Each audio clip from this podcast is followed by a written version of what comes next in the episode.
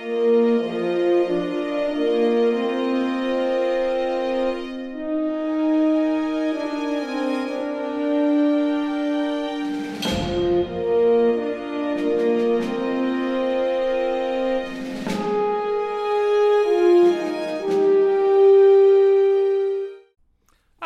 we're back again. Trekway, Web Grey Gamer, and myself, Trainspot and Trev. Oh yeah, t-shirts, yeah. What does that stand on. for? Not just a cup, but now a t-shirt. Oh, my shirt might be back to front. It looks back to front on this image, but it, yours looks fine. How is that? Oh, that's right. That's right. Because wait a minute, how's that happen? If yours is back, oh, you got to flip the image somehow. But it's the, I don't always know. the same image I've always used. Ah, well, never mind. You get you get the gist. it's stereo. It's See left- now the the funny thing is now I see yours correct and I see mine backwards because I know that it flips it the other way. But we'll see what, show hap- the uh, yeah. what happens after. I, I, There's probably there's probably there's probably a setting where you can flip your camera. I don't know. Well, I'm not going to play by that now that we're we're recording. No, no, but no, but but it's left and right. It's stereo. So I'll be I'll be TTW and you'll be WTT. it makes total supposed sense. What's supposed to stand for um, the Trekway? The Trekway TTW. Um, with Our uh, blocks but hey, there it is. which is annoying me. I should have actually chose the the uh, proper uh, warp delta sign for here, and Yeah. I don't think it would have been a problem. There's obviously there's um, copyright and whatnot, but for the Yeah. company I was using, they don't really give a shit. Um, but it's the one I used. Oh well, it's close No, enough. that's fine. That's the one we've been using, only just to try not to get people riled. Yeah, Par- almost- Paramount are not going to close. pick. Paramount are not going to pick on us, mate. Don't worry, not yet. No, Um, yeah, we're really big, many years from now. No, massive, massive. Uh, yeah, it's the finale We're big. We're big in our own minds, though. Speak for yourself. We are doing a, uh review, by the way. We are. We are. Just before we forget, Star um, Trek Lower Decks, yes, season four, episode ten, the finale. The finale. Um, season four finale. Can you believe it's four years of this? It's like it's hard to like just I don't know, kind of pass by. is that bad? Oh, that's a good thing. All right. Okay. Yeah. Yeah. Uh, old friends, No, the new bad, the bad thing is we have nothing new until, assuming it January, is February? still correct. Yeah, February. But I don't. That doesn't mean that's going to be the actual time. It could be February. It could be March. It could be April. The way it's going, I don't know. Plus, Yeah. they're making less less track, uh, and you know, and spreading them out. Plus, we had the writer strike. Plus, the actor strike still is not over yet. So there's going to be a glut of no Trek, and we'll just be watching reruns. The only thing we can hope for, maybe, is Prodigy if they if they bring it to Netflix quick enough. True. Netflix could show Uh, it at any time, unless there's Yeah, something I- in the contract to say that they can't. The only thing I th- the problem with maybe Netflix, although I don't know what they're gonna do, um, since they have two seasons of Prodigy, do they wait and they air only the first season and then hold back on the second? What? They've then- got the first season. Was that in the contract? Well, the contract is they, that period they get the rights to show it now, so that means season one and the unseen season two. Ah, oh, because it was the first season was taken off of Paramount. I don't think it's available. Or maybe To I'm wrong. Netflix, it is. Net- no, No. Netflix bought the whole kit Par- yes, I'm saying par- it won't be. It can't be available on Paramount and Netflix. Correct. So it'll be on Netflix both Oh, wow. seasons. It's gone. It's what I was saying gone. is, what I was saying is, I wonder if Netflix is going to put both seasons on right away, or are they going to put the first, wait a little while, then put the second, which is what I True. think to do. yeah. Watch your space. Um, I hope that comes sooner rather than later because really want to see the Voyager A. That'd be nice. Um, Yeah, we only all we have is that one little clip that is still out there on season two, and it looked great. And I was like, yeah, this is neat. just looked like a chunky Voyager. Like Voyager has not been at the gym for a while and put on. It's been hanging about with the Fat Boy, the Enterprise D, and they both gained uh, several pounds. Um, Just a bit. anyway, let's stop waffling. Um, so, season finale of Lower Decks, uh, season four, episode ten, titled "Old Friends, New Planets," and this was like the last episode, great, slightly longer because I, I guess last week's episode was building up to this. I guess it was a little cliffhanger at the end of last episode. Yeah. Um, I mean, the the beginning of this episode was one of the first times I've ever seen them go last week on Lower Decks. That's hurry true. Up showed.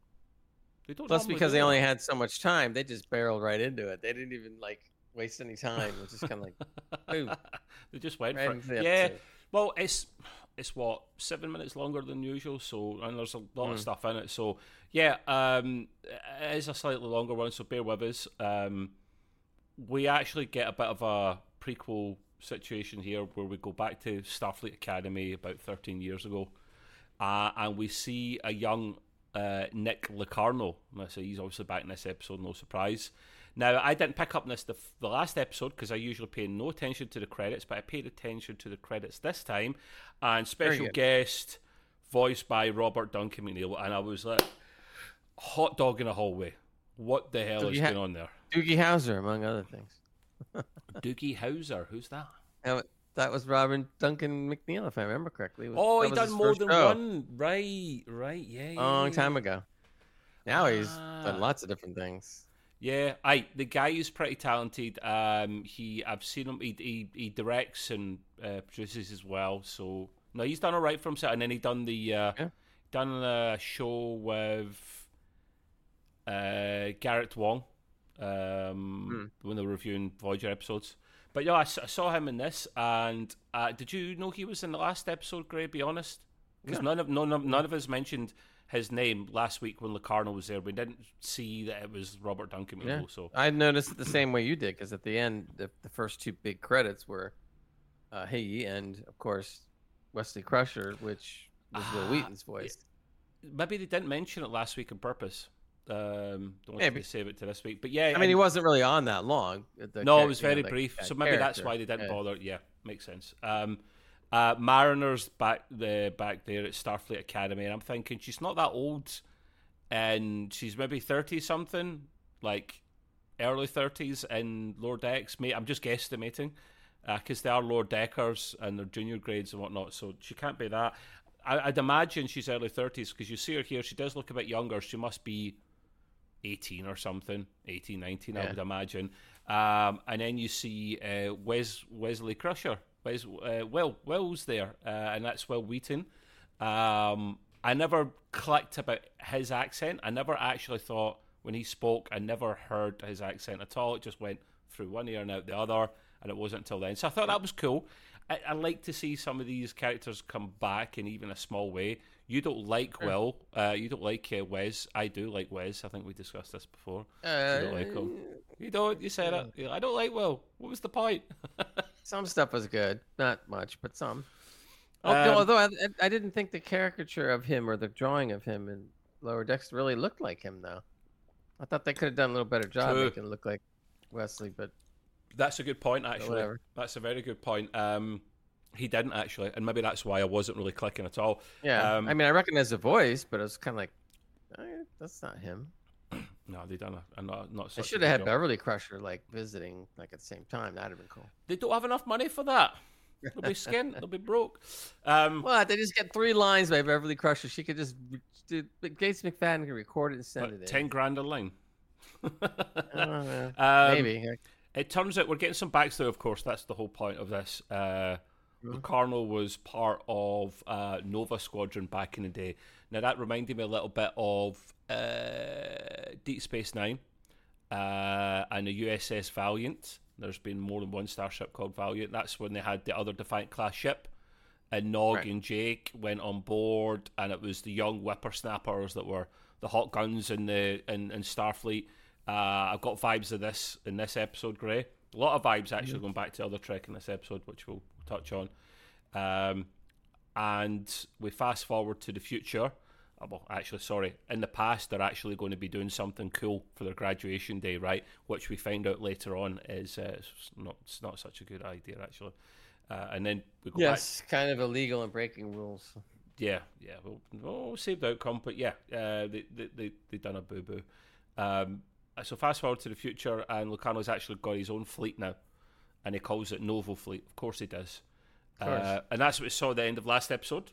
All those random ships that were beamed up, whatever they were, they looked like they were being killed. According to Gray, they, they do look like they were being vaporized. So whatever They happened there, I- they're, they're I okay though. they're okay. I know. It's, again, cartoon logic. They definitely were destroyed. They definitely, uh, you know, were vaporized. But See no, if you were getting, they- see if you were getting yeah. beamed up against your will. Are you not shocked initially? You are. I've seen it sometimes in Star Trek where you get beamed up, Yeah, and you don't look like sure. you're getting killed, but you're you, you are concerned. So Yeah, but then explain how the ship's in pieces. I don't, you know, the ship's. eh, I think logic, not not not Star Trek, like not uh, cartoon logic. Cartoon logic. logic, logic, right? Logic, logic, Logic, logic, and they uh, Roger, Roger. real logic. Uh, and they don't they don't say as much, but um, Gray doesn't have his mug with him. He's getting sacked after this. He doesn't time. know that. Well, I didn't want to get overkill. Overkill! You kidding me? There's two bloody t-shirts and a mug. It's already overkill. I'll do it next time. Um, Next, next time I'll wear both T-shirts and I'll have it like on the back and I can turn around. Oh yeah, he's got two because they've done a boo boo with the delivery. Yeah, that is true. Yeah, that was cool. Yeah. Well, that's their bloody fault for not getting it in time. Um, so yeah, um, all the ships are and uh, beamed up, and I think the debris is left behind on purpose. The whole classic trick they've done since World War Two with the U-boats, where they put some debris up to show that they've been destroyed, so no one goes looking for them. But they don't say that again. This is one line. See if you put that one line in, Right. We go okay. and, and, that's and then tell, smart. and then and then tell me right now, you don't think that one of the ships from one of those races, uh, uh, actually all of them should have done this. Let's just say one of them didn't go out and examine the wreckage and find out that it was garbage. Well, they probably they might have, but you're you're taking this uh, analogy a bit too far now. Well, because it's just it's just com- relatively common sense. It was just a thought I had. I'm not saying they have never said this in the episode or any other episode. No, no, so, I'm just, I'm just, not I'm. I'm, ba- I'm backing you up. It's not a bad thing. It's not a bad idea what you said, If but they didn't even follow up. They didn't even follow up on any of that either. They just, they just don't bother explaining it. True, true. heck. Okay. I'm, Um, I'm, I'm gonna start calling it, you know, it says cartoon logic where that applies. Lord And Dex then I'm gonna logic. just call it. That, then I'm gonna call it cartoon like forgetfulness, because I for other stuff or whatever. Well, But anyway, e- either way, they're okay. They're all good. Uh, they're, they're they're they're in their own little fleet, and they're kind of working together with the Cardinal. Um, and they are. It's an independent fleet. They're they all kind of uh, official. Well, officially, they're all equals. Um, they're, they're a ragtag fleet. What does that remind you? Oh, Battlestar Galactica, which there's rumours that's coming back again. Ho ho ho! Don't. I will. I'll end up ruining this review and talking about BSG instead. I'll believe it when I see it. They keep on saying Babylon Five. Well, you haven't even seen the remake yet, so you, you can't watch any new show until you've Well, seen I- the remake. I figure if I wait long enough, the new one will be out, and I won't have to see the, other one. That is not bad. That get voted I'm only as one of the best sci-fi shows of all time. I Um, know. I'll, anyway, I'll break, so I'll yeah, they they are um, in their own independent fleet and they're holed up in a, their own little system uh, with a big ass shield round it, like one of these indestructible shields. and I just, no I just want you to know that that is what it's called, a big ass shield. That's Yeah, yeah, big ass shield. exactly. yeah. Uh, They'll have fancy titles in it, but my uh, techno babble is not as good as it once was. Which is they did have a fancy name for it. I don't even remember what it was. Of course they did, and the system yeah. had a name as well, but insignificant details. Um, you you were, um, and I didn't actually know this, Greg. You you're mentioning uh, a, a linkage to a TNG episode. yeah, we mentioned it last week when they were taking the character of Locar- Locarno from the, the episode "The First Duty" on TNG, where they went over the same thing about how the their crew, one of them died because of what they did, and they pick up on that in this and just kind of bring it forward. So Yeah, interesting. yeah. That's uh, hopefully you watched last week's episode's review. If you didn't, then you can watch that again. And Gray does a good, gives us a go good. back to. Uh, Right now, right now, pause this, go back and watch. pause that, this, come go back. back, watch that, come back. And uh, Gray does a good, um, he did a good description of actually that episode and what it was about because I didn't know that. Um, on the Cerritos, you you um, you hear uh, Boimler saying that uh, uh, the Maquis would like a word when Yeah. he is talking about uh, Locarno about his own big uh, independent fleet, uh, and I'm sorry, the Maquis wrote the book in that first. They are Yep. they done it first, so I'm sorry, Locarno. And there's little one-liners like that through this episode that sometimes you don't pick up on, and I haven't mentioned them all, but some of them are funny, some of them are not. Um, and they, they're on, they're actually on uh, Helm and Comms, and that's uh, Rutherford and uh, Boimler, and Boimler keeps saying to Rutherford that, "Don't you think Locarno looks like Tom Paris?" And then Rutherford's like, "Nah, I don't see it." And they're having this a serious standoff, like because Locarno's literally beaming his message to the whole quadrant that he's in charge and this is his system now, and the Cerritos has obviously picked up this message, and these two are like, nah, that's not and he's like totally Tom Paris, and it wasn't until the end when I saw the credits and I knew it was Tom, it was uh, Tom Paris's character and I was like, "Oh no!" This whole time they were saying this in front of me, and I was an idiot, and never picked up on it. Um, so that was about a bit of satire. I liked that. That was pretty funny. Uh, and you, I didn't know this, Gray. Where did you find this out? For Locarno was inspiration for Star Trek Voyager's I, Tom Paris. I was just reading about Locarno in general, and then this thing popped up and said that he was the the character was the inspiration for Star Trek Voyager's Tom Paris. The reason why they didn't go with Locarno to become the Tom Paris, or maybe it would have been a different name, Locarno, was because of the guy's past and how bad all that baggage was. They felt that oh, we don't, we can't bring that baggage into Voyager, so we'll just go with a brand new character. They did. Tom Paris was a criminal. He worked with the Maquis. He was in uh, yeah, that, jail. Yeah, no, I'm, no, I understand that, but he, but the, for some, I'm not saying this is a good or bad decision. Yeah, it was just a decision at the time, and they decided the producers decided that there was too too much, and they would rather go with a new character. They felt it might hurt things. So I don't know. Well, I'm glad they've done what they've done because it kind of worked out for the best. So yeah, um, yeah. And you don't want him being too bad. Just a a fly boy, a naughty boy, um, as he as he is. Um, so right. yeah, that was interesting. I've learned something new today. Um, the the thing that we do learn at this stage now was back in the day when uh, they were at Starfleet Academy and it was graduation ceremony. Um, they were going to do that legal thing that Gray and I mentioned uh, a few moments ago. That during this maneuver, it was a legal maneuver, uh, he actually got one of his uh, Nova Squadron teammates killed. So he's kind of kicked out of the academy, which is fair enough. You're lucky you're not in jail, son. That's all I'll say. Surely that's you know, something. Manslaughter. I don't know. It's when you, you don't mean to kill someone, but you kill someone.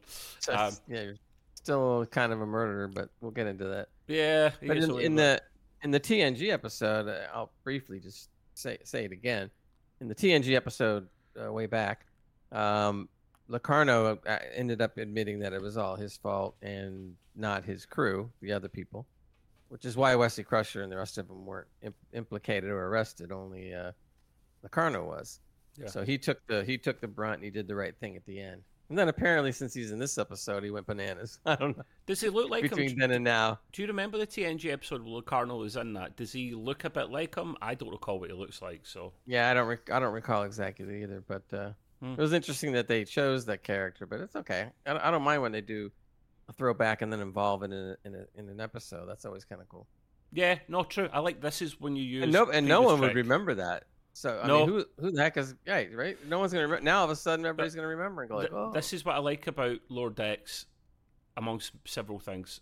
They do bring in little B or C rated characters, even from way back in the day, about some little plot, and half the people that watched that probably forgot about it, but not Gray because he remembers all. He's the Grey Master. He doesn't I remember anything. everything.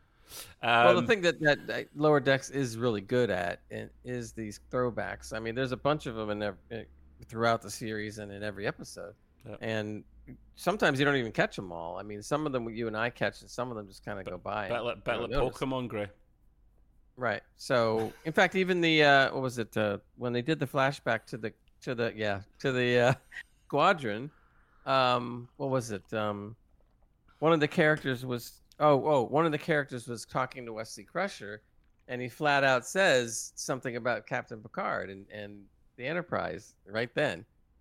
Mm-hmm. Um, so mm-hmm. they already were referring to you know what was going on or what was going to happen or whatever. Mm, so okay. that was kind of kind of cool. Yeah, I like the little throwbacks like that. Keep keep doing that, please. Uh, it's one of your strengths. Um, so yeah, uh, Locarno's uh, rogue agent at this stage. Um, now apparently, Doctor Cat is uh, Gray's now permanently renamed her. So that's that's what he he's literally had the writers at uh, gunpoint that you have to change yeah, your name to Doctor Cat. T'Ana to Doctor Cat. Um, T'Ana, Doctor T'Ana, and Nurse Dog. thinks that uh, It's a, another one-liner because that's when she's best when she has one-liners, not when she tries to have serious dialogue. And she thinks that, um, look, yeah, she's like, yeah, yeah, well, Colonel's an asshole, but it beeps it out, of course, you know, just like Yeah. typical. She's not a fan. Grey notes. Doctor Cat strikes again. Not for the first time, thankfully. She has a better line coming up Yep, as well. there's a line. Yeah, there's a good line which later. had me chuckling out loud. um, Yep. So, uh, uh, in, in case anyone tries to, stop, the thing is, Locarno's a smart cookie, right? He's obviously put a lot of planning into this. Not foolproof, but he's been planning this for a long time, so he's had time to get it almost foolproof. This scheme, and if anyone tries to stop him, not only has he got the shield and his own fleet with kind of formidable ships in there. He's also got a mini Genesis device, the same mini Genesis device we've seen earlier in the season. I don't remember it being Ferengi, but uh, after the episode finished, it, it was. It was that little mini device that they saw, and I'm thinking this guy has got it. He's he's sorted. He's got all the defenses in the world. Great. No one's getting past him. I pretty I pretty Right. much thought he was a good bad guy, and obviously you can comment later if you think that's true or not. But I thought he had it sewed up. No one was getting past him. Obviously, someone does later on. Right. Um, at this stage here, then this is this is where we go. This is where you have the biggest, I think, chuckle of the episode. Freeman, Captain Freeman, is going to ignore Starfleet brass because she is told by that admiral from before that it was absolutely shit at negotiating with the Ferengi. It's the same one, I'm pretty sure. Can't, I don't recall his name. Uh, it's, this, I'm sure it's a, a Hispanic name, and um, he's like, "Don't, do not go after," you know, because at this stage here, um, Mariner's uh, still with the fleet. Remember from the last episode, she was still captured but not captured, and you Right. see her in the background the whole time. Mar- uh, Freeman's obviously concerned about her daughter. She uh, has been told not to go after her for the benefit, you know, of not making things worse. And she then has the famous speech which she ripped off of someone else, clearly, um, where she's it, it was pretty much almost exactly the same as the speech Picard made in Star Trek First Contact, the movie, Star Trek 8. And that was basically I'm going to break the rules, I'm going to go after them, save the day. If anyone wants to say anything now, I would understand, I won't make you do it. And obviously, Data has the line where he goes, I believe I speak on behalf of everyone I say, to hell with the orders. And and and you just see Shax go. Shax just goes, "Let me at him," and then Doctor Cat says, I'm laughing already because T'Ana she says let's the f the, let's f shit up, and it was just great because they're just they're not going from one character to another, each saying like yes we're gonna get him, we're behind you, Captain, "Yeah, yeah, yeah." whatever.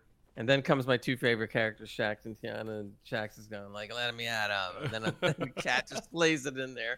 Let's fuck shit up.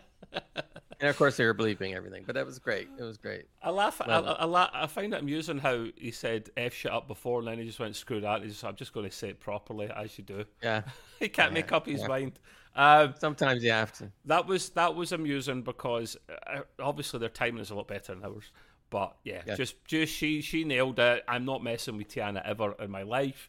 Um, now Mariner at this stage, while she's still on comms with the bloody quadrant at this time, Locarno's still making his threats.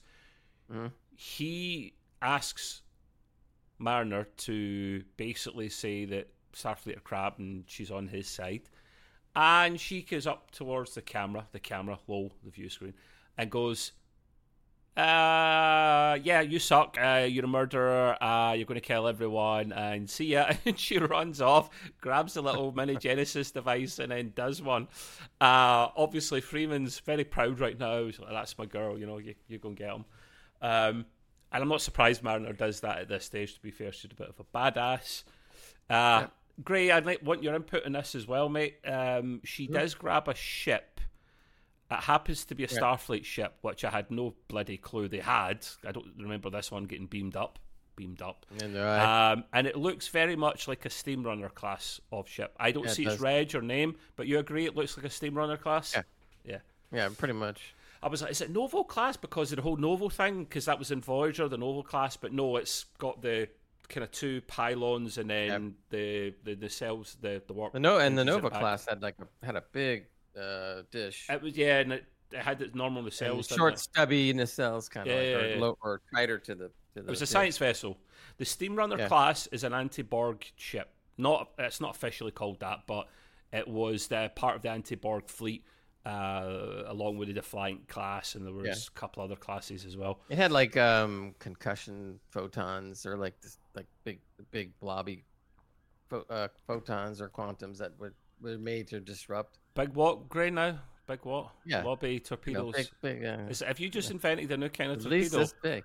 The blobby No, no, torpedoes they're- are, they, are, they, are they twice as dangerous as quantum torpedoes? Blobby, cor- blobby. Cor- If you look, it's it. it I think it, uh, I'm trying to think of who first said it. May have been um. Either it was an old Star Trek game or it could have been Star Trek Online. I don't know which, but the Steamrunner class was was the kind of ships that were in the middle of the pack. They weren't the front ships taking the battle. They weren't the ones in the back. They were They were the firing from the middle. range. and they were firing from range, correct? So they had high range, and these things were like almost like like a bigger uh, type of photon or, or quantum, but it was made to disrupt more than to blow up.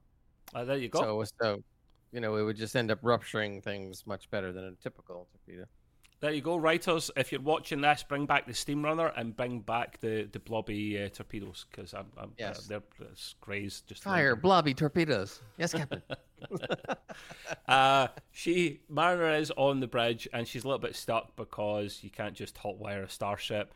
But she then Yeah. this was genius, I thought here, and Gray's got a comment on this as well. I know she she uses. I didn't. I knew what this was before as she was saying it, but she confirms it at the end of her sentence, and she's like, "Ah, override code, blah blah blah blah blah blah," and the engines come online, everything powers up, and she's like, "Oh yeah, nice one, mum." it's her mum's bloody Yeah. code, and I'm like, Grace, like, why does this uh, the captain's code work? in Why? I know. Why is it working? I mean, it does. You can't possibly use the code on every ship. It should. It's a captain level in case you need to commandeer another ship. Just like knowing the the shield frequencies of other ships. Star Trek Two vibes. We'll get more of that later in this episode. I mean, I'll let, I'll let it go, but it just seemed a little too Yeah. convenient. But It's you a know, nitpick. It isn't. A, a, it's not breaking Yeah. it, but it isn't. But I Yeah. found that hilarious because normally you wouldn't hear a captain's code, and if you did, and then they don't ever tell you about this, when they Picard goes Picard override, blah blah blah blah. See, once he the shit's came off the fan and everything's back to normal, he really needs Mm-hmm. to reset that code. Just saying, yeah, would be a good idea. because sometimes he uses it more than once in an episode That's or a right. movie, and you're like, I remember oh that my code. god. You see somebody use it again. Have you ever- twerp just "Blah, blah, blah." Have you ever heard of a VPN? Uh, turn that on for no. We're not sponsored by VPN. Don't worry. There's no no NordVPN sponsorship coming What? Up. Um, VPN. What's that? You don't have VPN? Oh, no, well, yeah, true. I- I, don't. I don't use them. I don't care. Um, so yeah, I found that amusing. She uses her mother's code to actually uh, get access to the ship. Um, I mention this later on, Gray, but I'm going to say it now. Okay. She is doing everything in that ship herself. She's flying it. Yeah. She's piloting it. Well, Yeah, thing, the piloting it, computer, but- firing. Yeah. And I'm, I'm sorry, it's not like the Prometheus, where it's one of these you only need a few people on board kind of ships. You Yeah. still need a decent amount of crew, and she's doing everything herself. It's a nitpick. I'm not complaining. Yeah, just- but that's a but that's a good nitpick because it, it's a little, just you know, I don't know, cartoon logic again or whatever. You mentioned that cartoon logic, actually. That's a good point. Uh, and how did she attain these skills so quickly? You're saying, I think she's a pretty talented individual, mate. I'm not I- really surprised. well, I'm not, I'm not, I'm, I'm not saying she's not talented, but the way she was piloting piloting the ship through all this through all this debris field and everything like that. I mean, you only see people like Sulu and uh, what's her name Ortega from uh, uh, uh, from Strange New Worlds because they have experience. They've been doing this for quite some time. She has zero experience flying a ship, except maybe the shuttlecraft and stuff. Now, okay, let's say she has some natural talent for it. Okay, she it still is not going to be that good. I mean, I'm sorry. She's going to end up smashing into stuff. yeah, I mean, she kind of again, does, actually. cartoon logic. I'm like, you know, I just, I just you know, no, because, hey, I, I learned it by holding on to my mom, osmosis. It's just amazing. she kind of does smash into stuff. To be fair, that is a good point. Um, Yeah. they have to get some help. I think Freeman's not stupid. She knows that the Cerritos is no chance against that fleet. I mean, God, even the Enterprise doesn't stand a chance. Not the bloody G. Oh, any sta- any Enterprise Okay. up to that level before G But the is probably can handle it. yeah. Well, on, on the whole no, the whole Or the fleet, D. the whole the whole fleet. No, not the whole fleet. Um, The D and the E together, that would do it. That's a, that's a start. That's a Trekkie's wet dream come true. I think I believe. Um, so yeah, they, they do go and have they do have to go and get some help, and I think uh, Captain Freeman knows that. So uh, Tendi has a plan. Genius Tendi, smart Tendi, and that's actually to go, to go back to her home planet of Orion to ask her sister for help. Remember earlier in the season, um, her sister is now kind of like in charge of the leading criminal family on the planet, which kind of makes her de facto boss. Pirate faction. No, no, Yeah. no, no president or prime minister. She is just the top of that family, which makes her head honcho. So, um, and they have a kind of decent plan, which is to use one of their warships to punch through the shields. Makes sense logically. Get a big, massive Right. ship with massive phaser banks and, tor- and bl- blobby torpedoes, great, and uh, you'll get through Yeah. that in no time. Um, Well, did Uh, you see this the scene of how big this thing was? I mean, when the Cerritos was flying to it, it looked like a tiny little gnat. And this thing is like it looked more like a space station, like a, Babylon Five space station. yeah, or or or something like a, uh the like an aircraft carrier. I mean, this Yeah. thing is big. Yeah, like, or or a spacecraft carrier, I believe that would be the Yeah. space Well, version. you know. yeah, yeah. But it'll, it'll Yeah, be, it'll, it won't be any time at all before the, the, the Yanks have got one of them in space, mate. I- I'm calling it. You guys will probably do it first.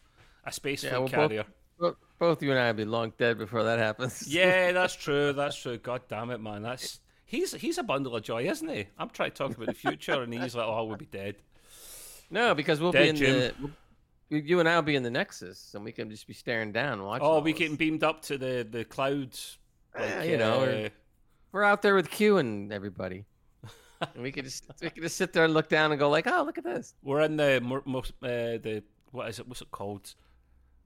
Where We're, we're gonna we'll, we'll be part Star, of the what you're thinking hard. Star, I can Star, tell. Star Trek Discovery, the Mycelial Network or whatever it's called. Oh yeah, the oh, mushrooms and stuff are. Yeah, he don't hates that. That's there. why I mention it. That's why. The reason why that is because they're on mushrooms. That's that's how they came up with that one. Well, of course, it kinda like, makes sense. Sorry, I know we're. I know we're massively sidetracking, but the whole reason the the the the Discovery can do its thing and it goes through that uh, mycelial network where all the mushrooms are is because they've managed to get hold of some of those mushrooms in advance, and the whole aim is to get back to more mushrooms by inventing this device. So that's where Ah. that's where it comes from. Yeah. It's a genius. Yeah. So in other words, Discovery used cartoon logic way before Lord did. Great, great. Yeah, let's get one of these uh, zygote-looking creatures and put them in there and uh, Great, Gray's seen this because I've sent him a couple of times just to wind him up. You guys have probably seen this as well.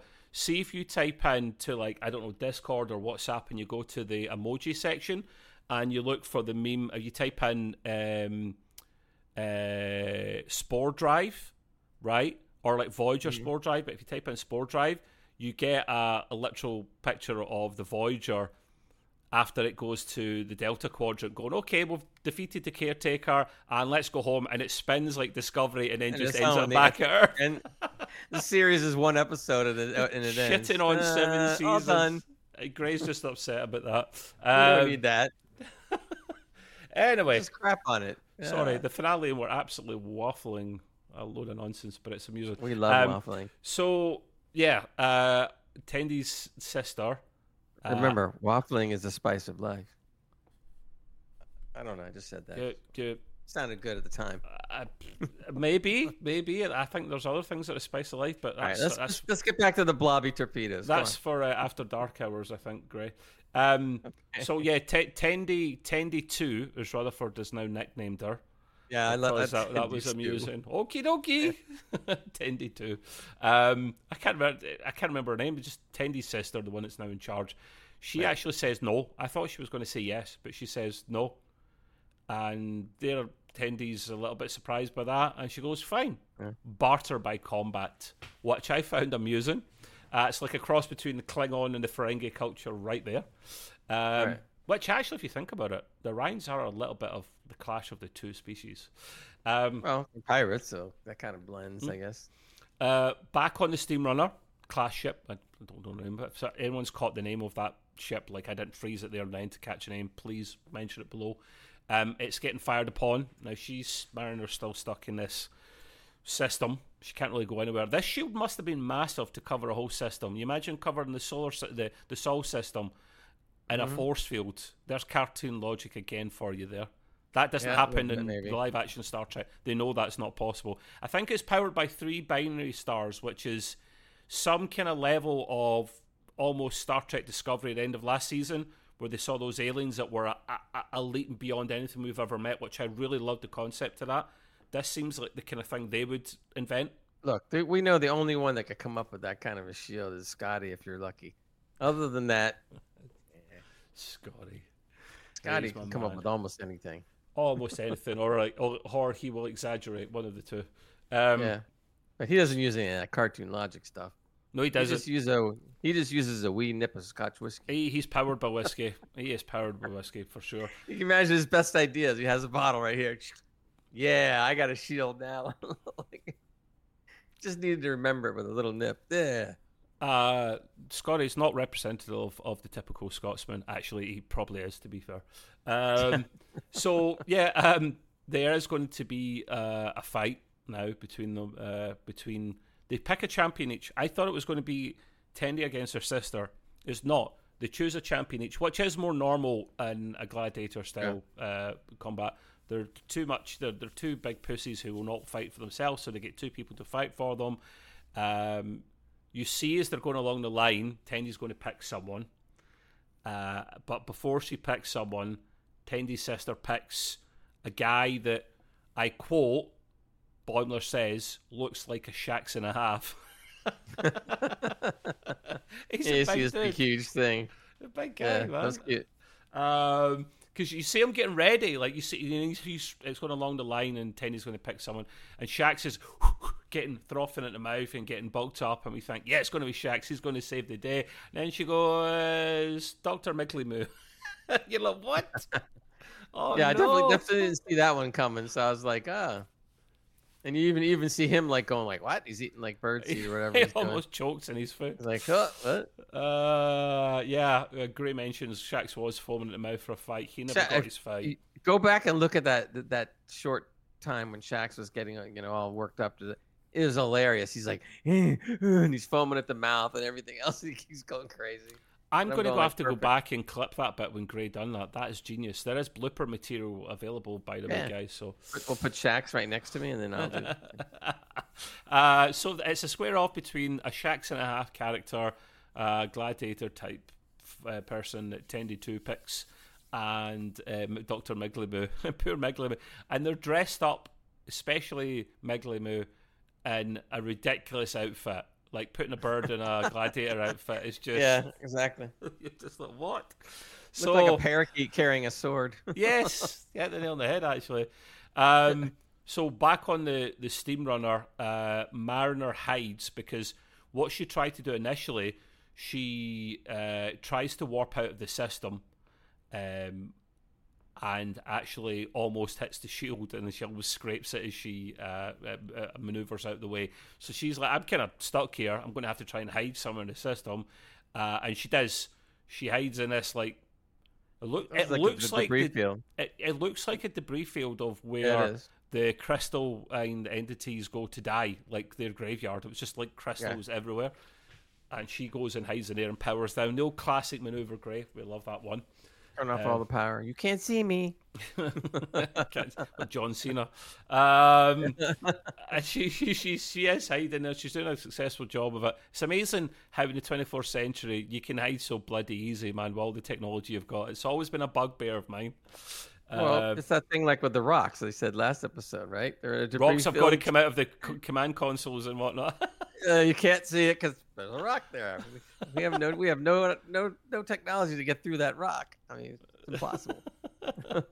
um, so yeah, we've we've got a we've got a mariner trying to avoid uh, getting detected.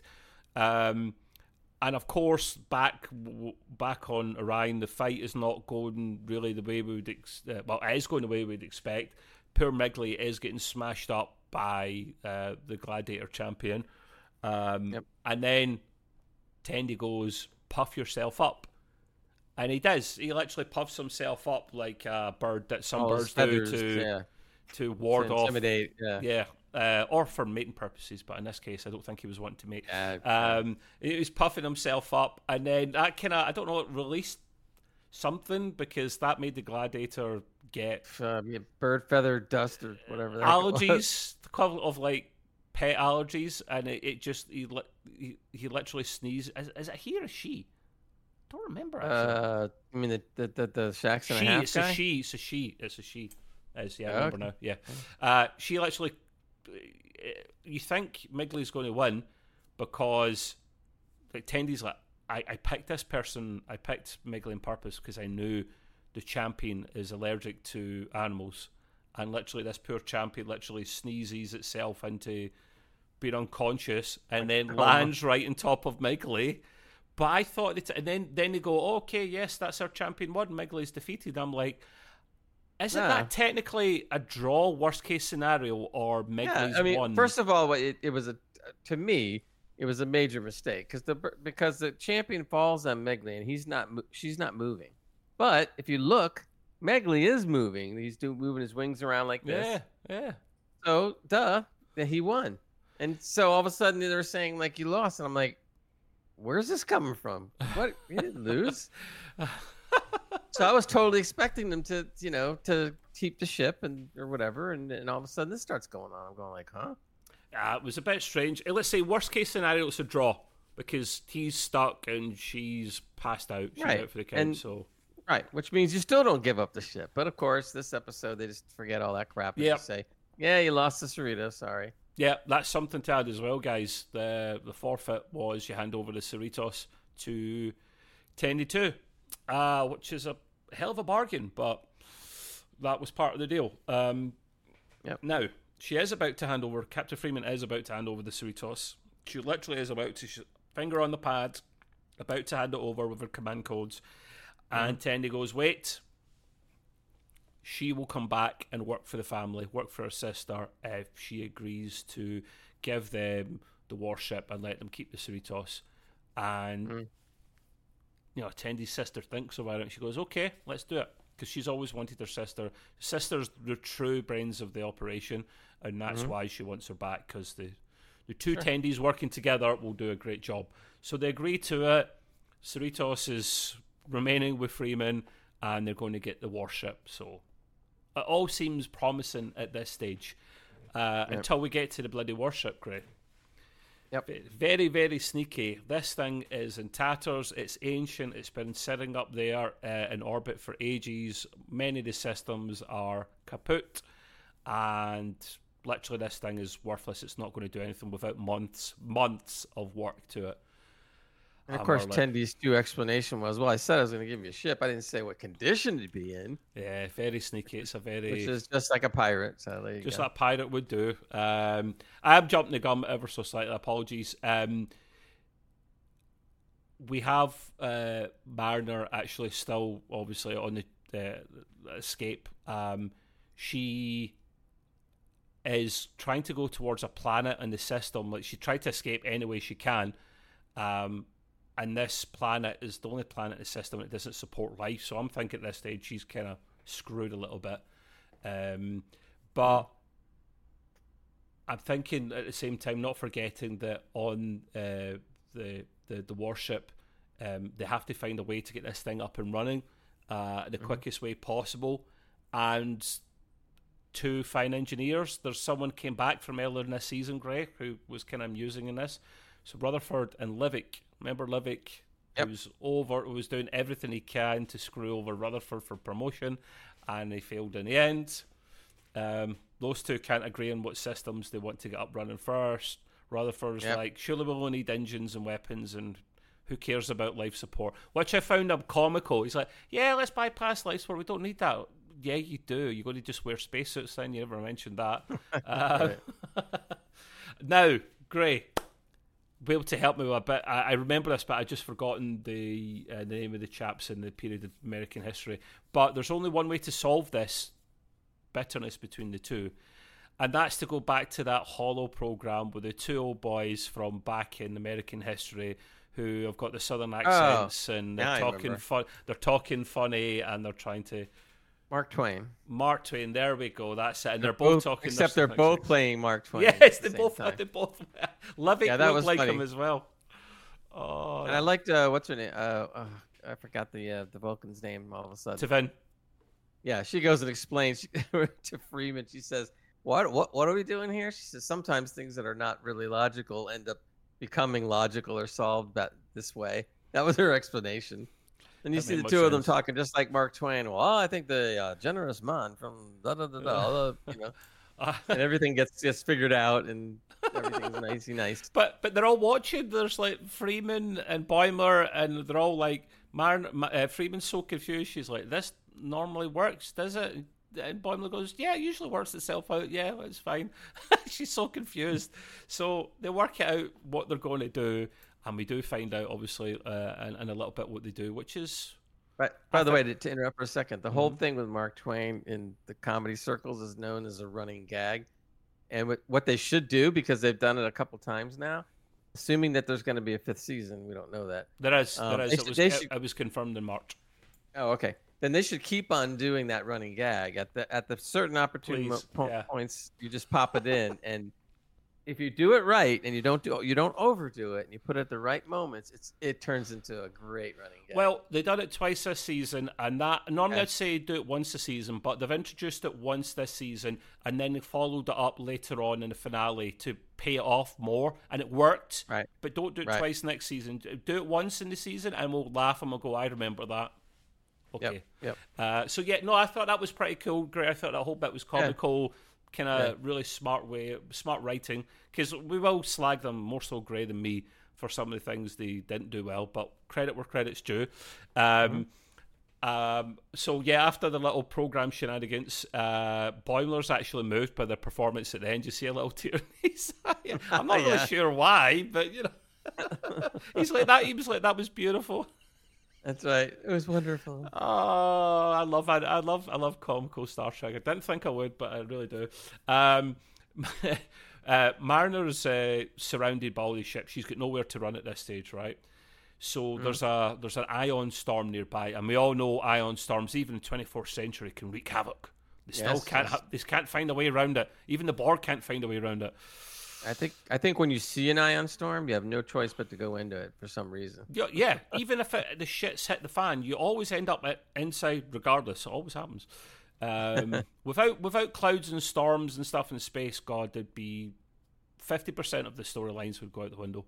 Um, right. Uh, now she goes in, and Locarno asks for backup. He orders his fleet to go in, and the Romulans begin by kicking off and going, "You're not my boss. We're all equals."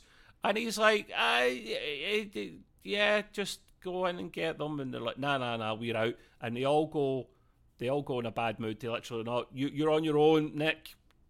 Uh, we'll do our own thing. And he goes, "Screw it. I'm going in myself and his little cool ship that was beaming everything up."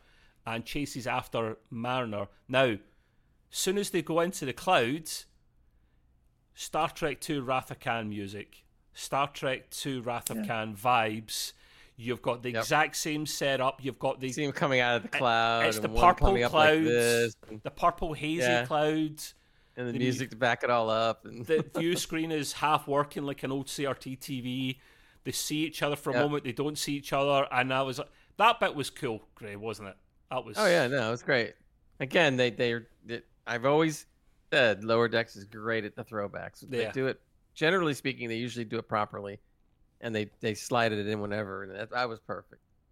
and and they, and they pay attention to detail. They didn't have to show the CRT effect like they did in Khan, but they did because yeah, that, you should if you're gonna do, do the it, throwback, do it properly. Do it, do it right, do it right.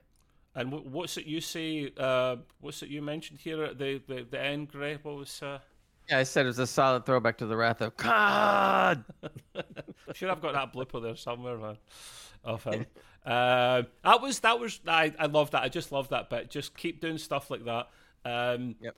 Now, here's where it starts. Well, not starts, but here's where it majorly starts falling apart for at least Gray anyway.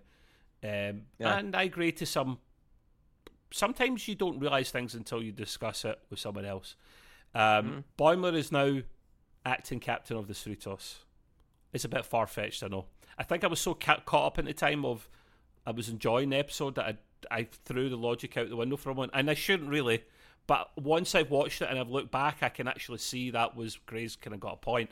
Um, he's capt, he's acting captain as Of the Freeman is on- not the captain's yacht.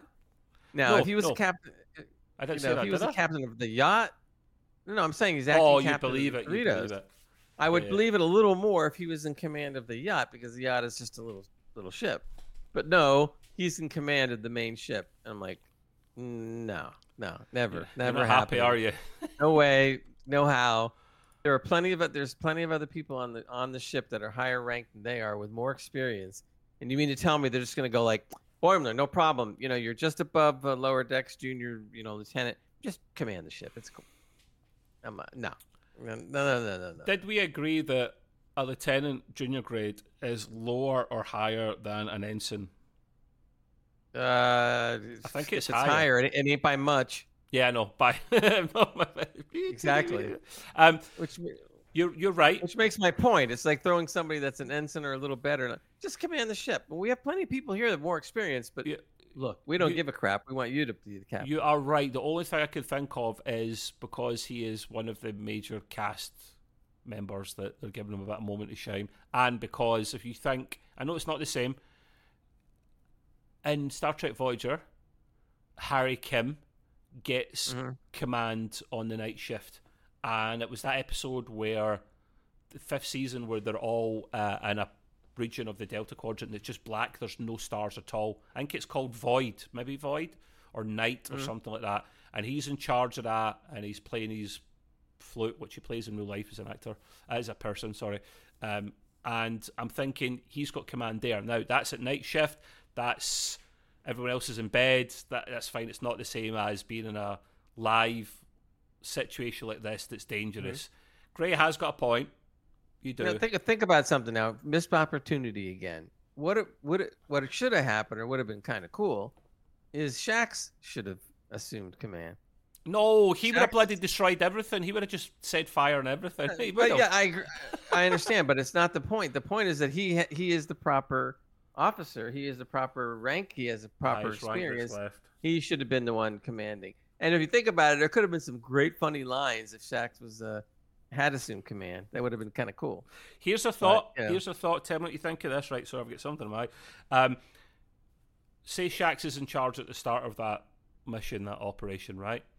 Because he's Mm-hmm. the highest rank at the time. Right? He's a lieutenant or At least, or lieutenant, lieutenant commander. I mean, yeah, He heads the whole that. security. Uh, Or he might be. No, he's commander. He's actually commander because commander's not Right. always a first officer. Not always. Right. Um, Right. So he's commander, and he should be in charge. Say he's in charge. He's to head of security. Yep. Say he's in charge to begin with, right? And he goes to sit down and they ask for orders and he goes, Destroy everything, fire, open fire and everything. Fire it all." Free fi- yeah, uh, fire at will. And then all the, the bridge crew go, uh, Sir, do, could, do you mind if we just take command instead? Just put it, uh, can kind of push him out of the way for the good of the ship. And then Boimler goes in. Then that would have been funny and it would have made more sense. See? I could have thought almost of that. accepted that. Yeah, Hire me as a writer. Just saying. that's right. Well, we've been saying that for a long time. They should hire us both, but you know, nobody listens. So yeah, it is a bit far fetched, Greg. Granted, definitely, I, I do agree with you that one, mate. Um, Here comes another one that's far fetched. But okay, yeah, go ahead. I know, I know. Um, we do get more Star Trek Two uh, musical notes um, as uh, the Cerritos is tractoring the Orion warship alongside it. Now, at the f- oh god, this is where I don't know if I agree or disagree, or I'm 50-50 with Gray. I thought it was cool. I thought it was genius because we have no clue the power of the Cerritos' tractor beam. We don't. Uh, but it is far fetched. Come on. It is far fetched. I give you that. I didn't think of that. Till I was caught up. Gray, I was caught up in it being I I entertained. So, Uh, but you didn't Right. like well, this, that's, did well, you? that well, see the problem. The problem is you fell too quickly for the cartoon logic. That's what happened. Give me a chance to episode to finish and then analyze it and then break it down. Yeah, The whole thing I saw right away when when I see the scene of this little Cerrito, freaking little Cerritos pulling this massive ship. I'm going like, it looked bigger beside the Uh-uh. ship when it was tractoring it, though. No, right. But the point is, is that the, like I said, the the ship's mass doesn't change just because you're in space. So if you have a ship with a that's huge and has and has a high high mass to it, that means if the Cerritos could even pull it with a tractor beam, which is not likely, it would take forever for it to be able to pull it at any kind of speed for it to do anything. It would take days, weeks, months to build up the speed. However, if you had a ship like the Enterprise, and and and considering how big this ship was, even the Enterprise would have an issue tugging a ship that big with the with the tractor beam. So I'm sitting there looking at this, going like, the concept was great. It really was. I thought it was a great idea, but give me a break. A teeny little Cerritos this big is is just tractoring this massive ship. No, not in a million years. Uh uh You know, the cartoon What- logic just just totally broke right what, there. What Gray doesn't know is they were actually using two tractor beams, but he doesn't know this. No, I'm joking. Oh, wow. They weren't. They weren't. They weren't. Um, although that should be a what- thing. There should be a secondary. There should be a secondary. Even if there's a secondary, there's not enough power. I little know. I'm little just. ship. I'm just. I'm. I'm fishing. I'm fishing. Yeah, I've got, I've got one. Um, yes, it is a bit far fetched. Granted. Good, good concept, but not carried off well So enough. They they done- thought of a different thing. They done this in season three Picard, but it was ship on ship, where they literally tractor one ship and use it to throw into another ship. Now, I thought at the time I said to you, uh, the Shrike when it done that to the Eleos, that that Mhm. was a bit far fetched because while it was, while the Shrike was a bit bigger, probably had a powerful tractor beam and could tractor it without problem. The way it turned it round, it done, it done it as if it was prey inside a bird's mouth. It done it too easily. It should have done that mm-hmm. slowly. So I thought it was a bit far fetched. So yes, Right. I'll give you a point there, Gray. It is far fetched. So they are tractoring, they are tractoring the ship. Boimler's getting told to stand down by the the admiral again, and he's like, "Nah, sorry, goodbye." And cuts him off, and you just see this massive Orion warship underneath getting tractored. It isn't. It's it's the more of the Star Trek positive vibes where it looks like the the good guys are going to get one on the bad guys. That those scenes in the movie, um, Mm. and I'm thinking it's genius. When I say genius, Gray, I think what I think what I meant was this ship couldn't do anything.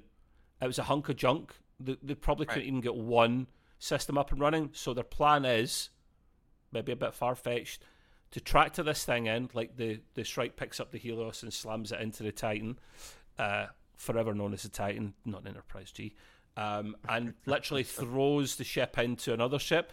They tractor this war warship, Orion warship, and they throw it into the shields, um, which I thought actually they were going to throw it and it was going to fire just before it. I thought maybe got phasers they- up or something, but they didn't. Like I said, I think the whole concept of doing that was smart, and they weren't throwing it at all. They were just towing it, and then because it was Letting building it up, it's, it was right. It was building up its own inertia to just keep on going straight. Which so the whole concept was was was great. Mhm. It's the execution that made absolutely no sense. now, what? Real simple. They could have just said, uh, "This ship is a hunk of junk. It's you know, it's barely got any power," and they could have just devo- uh, what's his face, Rutherford and Livick Civic, whatever his name was, Coulda worked Civic's together. A, Civic's a car. right? But they could have worked together to get at least some kind of impulse power out of the engines.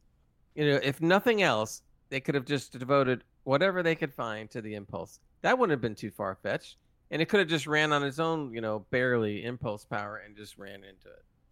Okay. Much better explanation than the freaking tractor beam. True, but they couldn't get a single system. out. I think this thing was literally a husk of shell. It was that bad. Yeah. Um, but okay, fair enough, fair enough. Um, but when it when the ship actually goes into the shields, it doesn't instantly take it down. It literally it goes in and it just obviously starts getting flattened and Yeah, dismantled as a it is the shields. Yeah. But it was enough to punch a hole. At, by the end, by the time it literally crumpled into nothing, um, and it opened quick enough for Freeman on the captain's yacht to break go, go in through the hole before it restored again. Uh, which is slightly more believable in terms of the shield only come down temporarily for a moment Sure. because it should go back up again that quickly.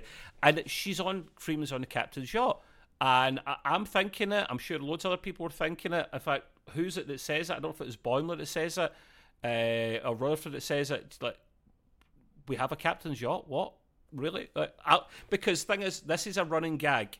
So many starships and the hero ships of our series that we love have captain's yachts, but you very rarely see it because of budgetary reasons. The Voyager had a captain's yacht.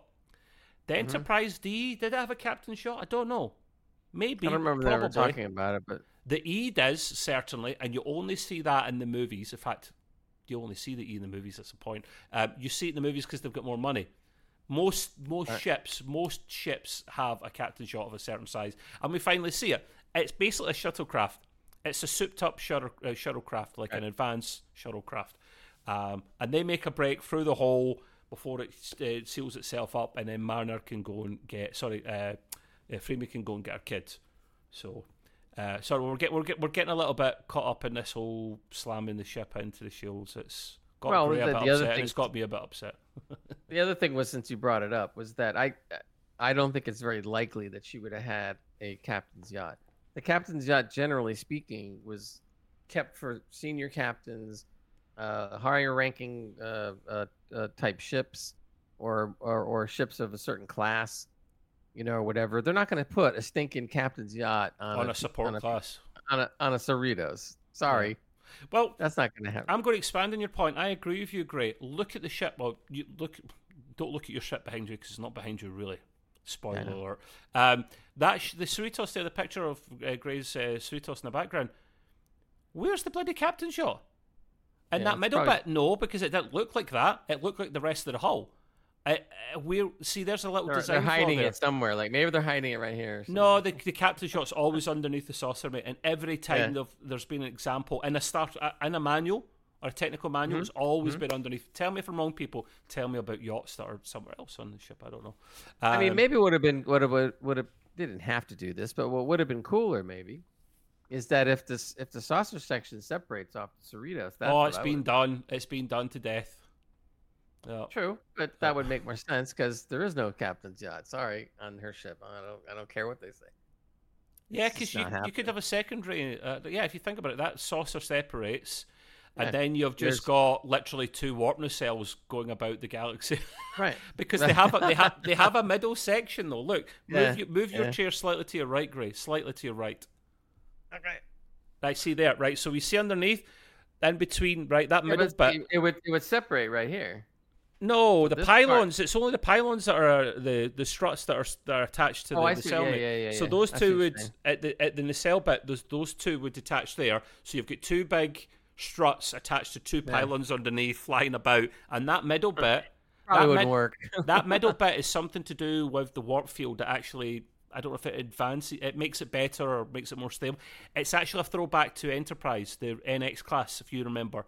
And I think mm. in that middle bit, there could be a little battle bridge. Sorry, it's just we're we're going Star Trek nuts here, man. It's just Yeah, we're doing uh, Trekyards now. We're doing we're doing Trek. Yes, sorry, Trekyards. Apologies. Um, I love what you do, but yeah, we, we're not you. Um, so yeah. Uh, in any case, it should have just been a, a, soup, a shuttlecraft. It would have served. That would make more purpose. sense. Uh, but yeah. they do use the captain's yacht. Um, now, this whole time, Nick Locarno on uh, in his uh, he's literally beamed over to uh, Mariner's ship uh, because he fires on her. He catches up on her, and he does actually um, fire. Uh, just like Star Trek II: The Wrath of Khan, wrecks one of the nacelles. Very accurate. She is dead in the water, uh, and he literally beams over, and they have a bit of a conversation. You're you're a D, you know. You're a D, and then it basically it gets to the point where uh, I'm trying to think what happened after there. Yeah, she literally goes and sets the, the Genesis device off because she's got no weapons. The ship is crippled.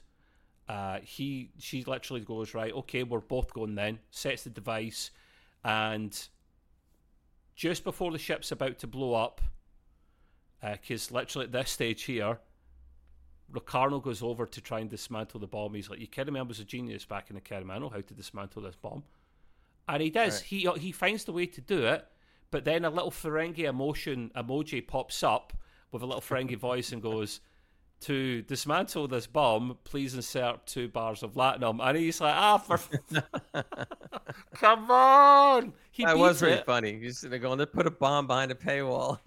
yeah, yeah. They put a they put they put a paywall on the bomb. They put a paywall on the bomb, uh, which is a bit of if you're a, you play video games, you know about paywalls and pay to win and whatnot. Right. So that was genius. And literally, as they're both about to be blown up, uh, Mariner does.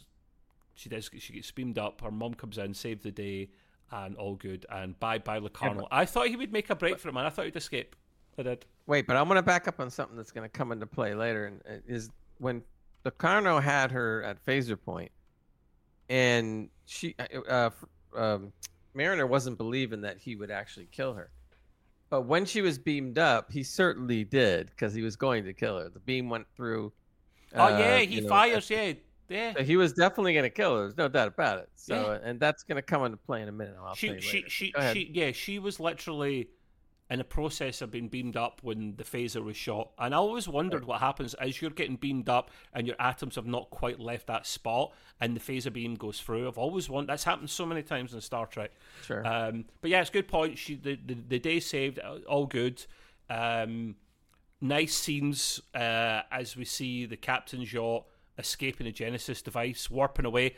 No issues with the warp nacelles. I am glad they didn't do that. They didn't literally copy it verbatim Star Trek to of Khan because that would have spoiled it. That would have just made a, right. mock- mo- a mockery of it, Gray.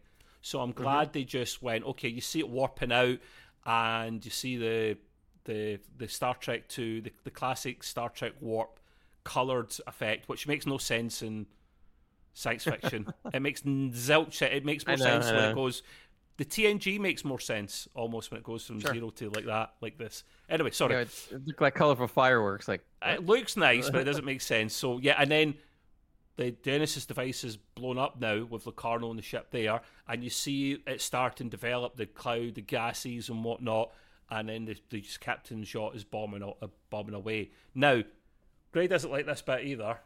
Yep. The, noob they decide to name this planet because they do try to save Locarno because you know that's the Starfleet way. Uh, try and save even the bad guys. They named the planet that the Genesis device created Locarno because it's literally made up of his atoms. His atoms are literally in it. It blew, blew up. He was literally in the epicenter. Um, Gray doesn't like this. He's not happy. No, no, it's totally ridiculous. I don't care if you want to throw cartoon logic or what, but why are they going to name a planet or a system after a nutbag murderer? that makes murderer. no sense at all. This guy is no doubt a murderer. He had, you know, he he he was at least guilty of manslaughter when one of his crew members got killed years ago. He would have killed Mariner, no doubt, if she hadn't been, uh, uh, you know, beamed off. So that would make him a murderer again. So he's a murderer. So we're gonna go. Oh, let's name it after Locarno because of you know he's he's part of it now. And I'm like, are you kidding me? So from that this moment on, were they? Uh, oh, we went to the new Locarno system. Oh, who was that named after? Oh, a murderer. Oh, okay. yeah, I see both points. I get really why they I get why they named it that way because he literally it is literally made up of him. Um, however, that would have yeah, been fine if he had yeah, some yeah, redeeming qualities. I did say both, I did say both points, Gray. That's why right. I saw they done. That's why I agree they done that. But I also see your point. You don't really name many systems or planets off of uh, murderers. murderers. So I get it. I get it. it's like I mean, in the in Klingon, it would probably they probably would have done that because in Klingon, that's true. That's anyway. that's ultimate so, honor, isn't it? Right. So that would honor. make that would make total sense. But this is not Klingon; it's a Federation. You name it after murder, right? So yeah, let's not yeah, yeah. Let, us not forget. Uh, of course, Freeman escapes punishment because you know she opened to she helped open up dialogue with Orions and kind of saved everyone. So it's the usual thing where you're either not back a rank or you're let off the hook. So she's let off the hook. um, and but uh, Orion ship turns up and as agreed, uh, Tendi has to go back to Orion.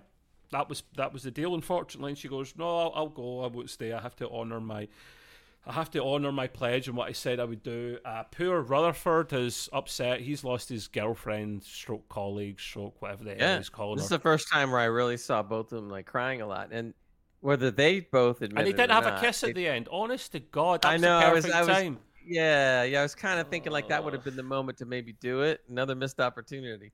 But it, despite that, though, you could tell that they both, even though they don't say they're boyfriend and girlfriend, you know that they are. It's Oh, something yeah. they're not just, just not admitting, Yeah, you know, and 100%. stuff. And I felt I felt bad because she was going and stuff like that, and it was like, oh, and you, you and you like- see her on the the you see her looking sad on Sure. uh, the Orion ship as it warps away from the Cerritos. But Yep. then she gets her shit together. She literally turns around and goes, "You've got this," and then just goes into a Orion mode. She just looks and feels different. I'm she's like, got a plan, right? And- She's got a but- plan. to- and then it just ends. The episode ends there, and I'm like, "Oh, what's what's going on here?" It's not a cliffhanger, but it's Yeah, it's just kind of a sign of things to come because she's got to get back with her crew. So she's gonna have some kind of plan, whatever that might be. I'm going to give you my score at of 10 first because Gray's is a bit longer Mhm. than mine, so I think he needs more of the limelight. I gave it an 8 out of 10. I did give it an 8.5, but I changed it to 8 just to make it slightly more balanced. Um, I went, I, I'm basically thinking, I think the payoff, what I see here exactly is the payoff of that ship coming at the end of most episodes doing its thing was just about worth it no more. I don't think it was amazing. I thought it was pretty cool what they done, but Gray touches on a point there where it was maybe too serious in that respect. So that's why I think they just pulled it off and no more. I was entertained by it.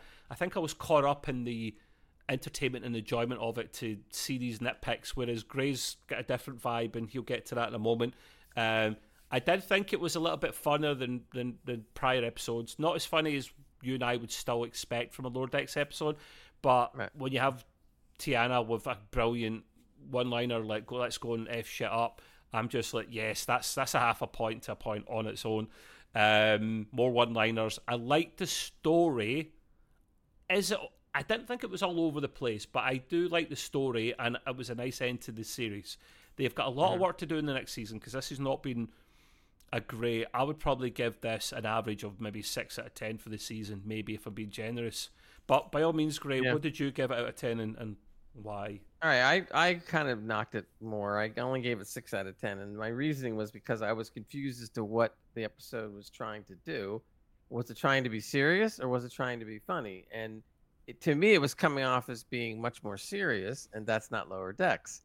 So it had the feel and the vibe of a serious episode, which normally would not be so bad, perhaps because that's fine, but not in Lower Decks. So I'm going like, so what are you doing? You're throwing the humor out the window. I mean, and then when they did put the humor in there, not to say that some of it was wasn't good. There was some good humor, and there was some that was eh.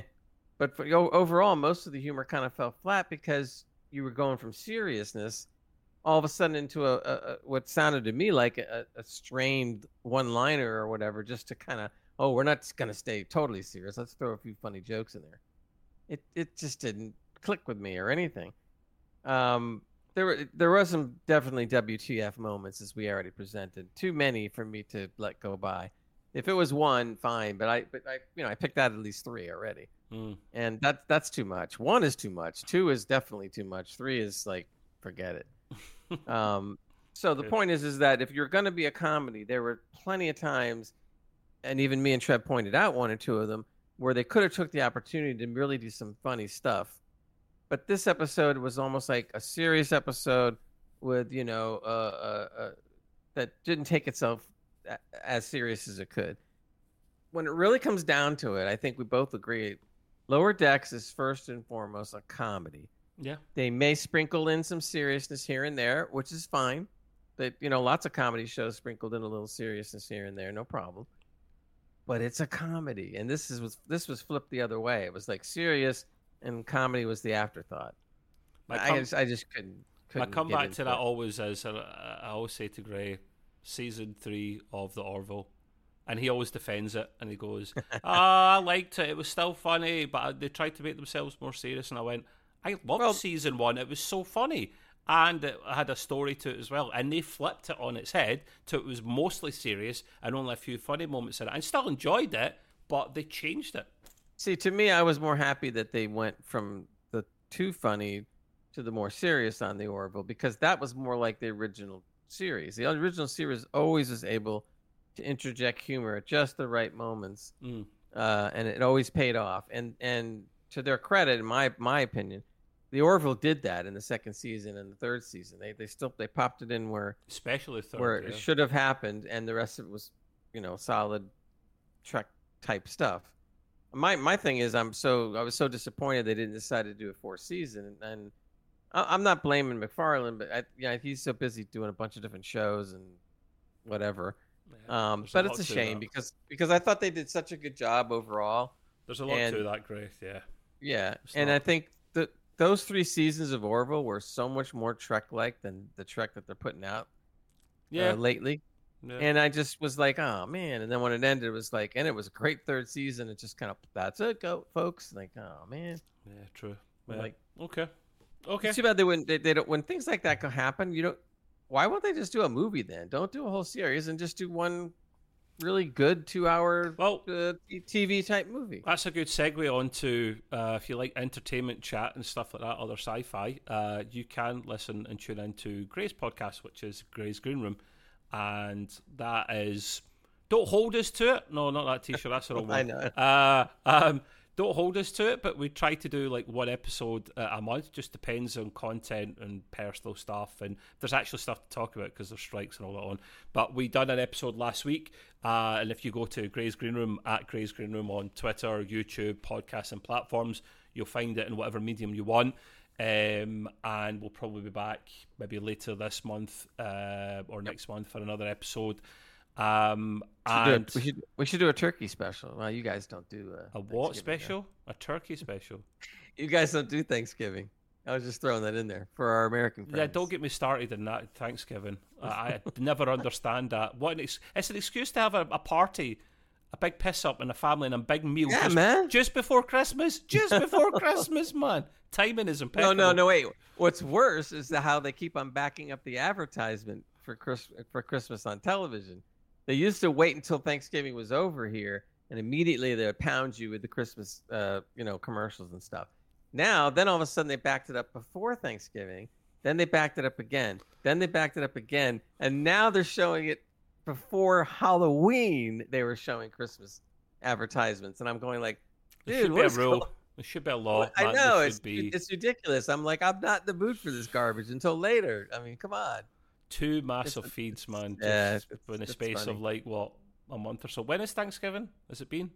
Over here, it's always the fourth Thursday. So it, this year, it's going to be uh, the 23rd. So within a month, they've got two massive piss ups, parties, feeds. Oh my god, that's genius stuff. Yeah, man, this, that's what that's the end of the year's about. We get that party, and then the hol- the other holidays start moving in, and it's like New Year's. Uh, uh, yeah. Anywho, right. So yes, um, distracted massively. But wait, there. before before we go, I think it's important to say now we know, at least from what we've heard, is that supposedly Discovery fifth season is going to be on in February. Now, we know that these things change all the time, so we're Mhm. so we hope it's going to be on in February, but they haven't really said that concretely. it will be because that's three months Um, away, and that's the gap they want to have. right, exactly. Think so. Um, the other kind of bummer thing is, unfortunately, because of the writer's strike, uh, which is already concluded, uh, uh, the actors not so much. So they're still on strike, which means production still can't happen. Mhm. So that means that, man, I, we don't even know when new st- episodes of other Trek shows are going to be on. It could be a long time. Yep. But I think you know, I've, I, I was speaking for Trev maybe for a second. We're, we're going to try to come back with some kind of specials so that we're not just not doing it, you know, nothing.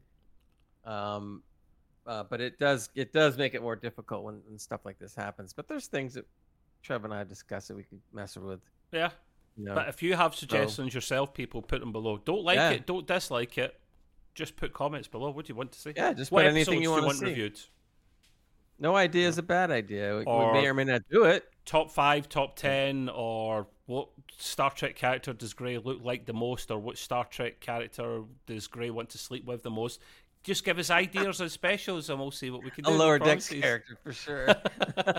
um, but yeah, no, no. Listen, th- there will be more content. Don't, don't worry about that. Um, and the last thing not to forget to mention is um, after later this evening we'll be joining our friends uh, Nick and, and Ross to do our gaming pod. We do a gaming pod as well most weeks. Um, basically, search under at, at Extreme PC Uh, in fact, no, it's he changed. It's his Discord link changed. No, it's extreme, Extreme at extreme Podcast. at extreme gaming podcast. If you search for that, there'll be a Discord link, uh, which I'll need to update and put below, but it should be below when you get to it. And if you join Mm-hmm. there, there's a channel that we talk about Star Trek stuff in there. There's a channel, uh, a channel or a room we talk about Gray's Green Room entertainment stuff as well, plus gaming stuff. So like all the cool stuff in one one server. Come and see us, and we do a Twitch Right. stream once a week, so you can download these VOD and we talk about game reviews and whatnot. So yeah, we'll wrap it up there, Greg, because this has been a really long Okay. one. It was the finale. We expected it to be like that. But we will do some specials over the course of the next few months. But we'll definitely be back for Discovery season five, which I'm looking forward to because it's that's the finale, and I want it to end well. So, uh, but yeah, thank you for your patience, people. Thank you for coming along, great. And till next time, do your thing, mate. Live long and prosper, everybody. Bye. Bye.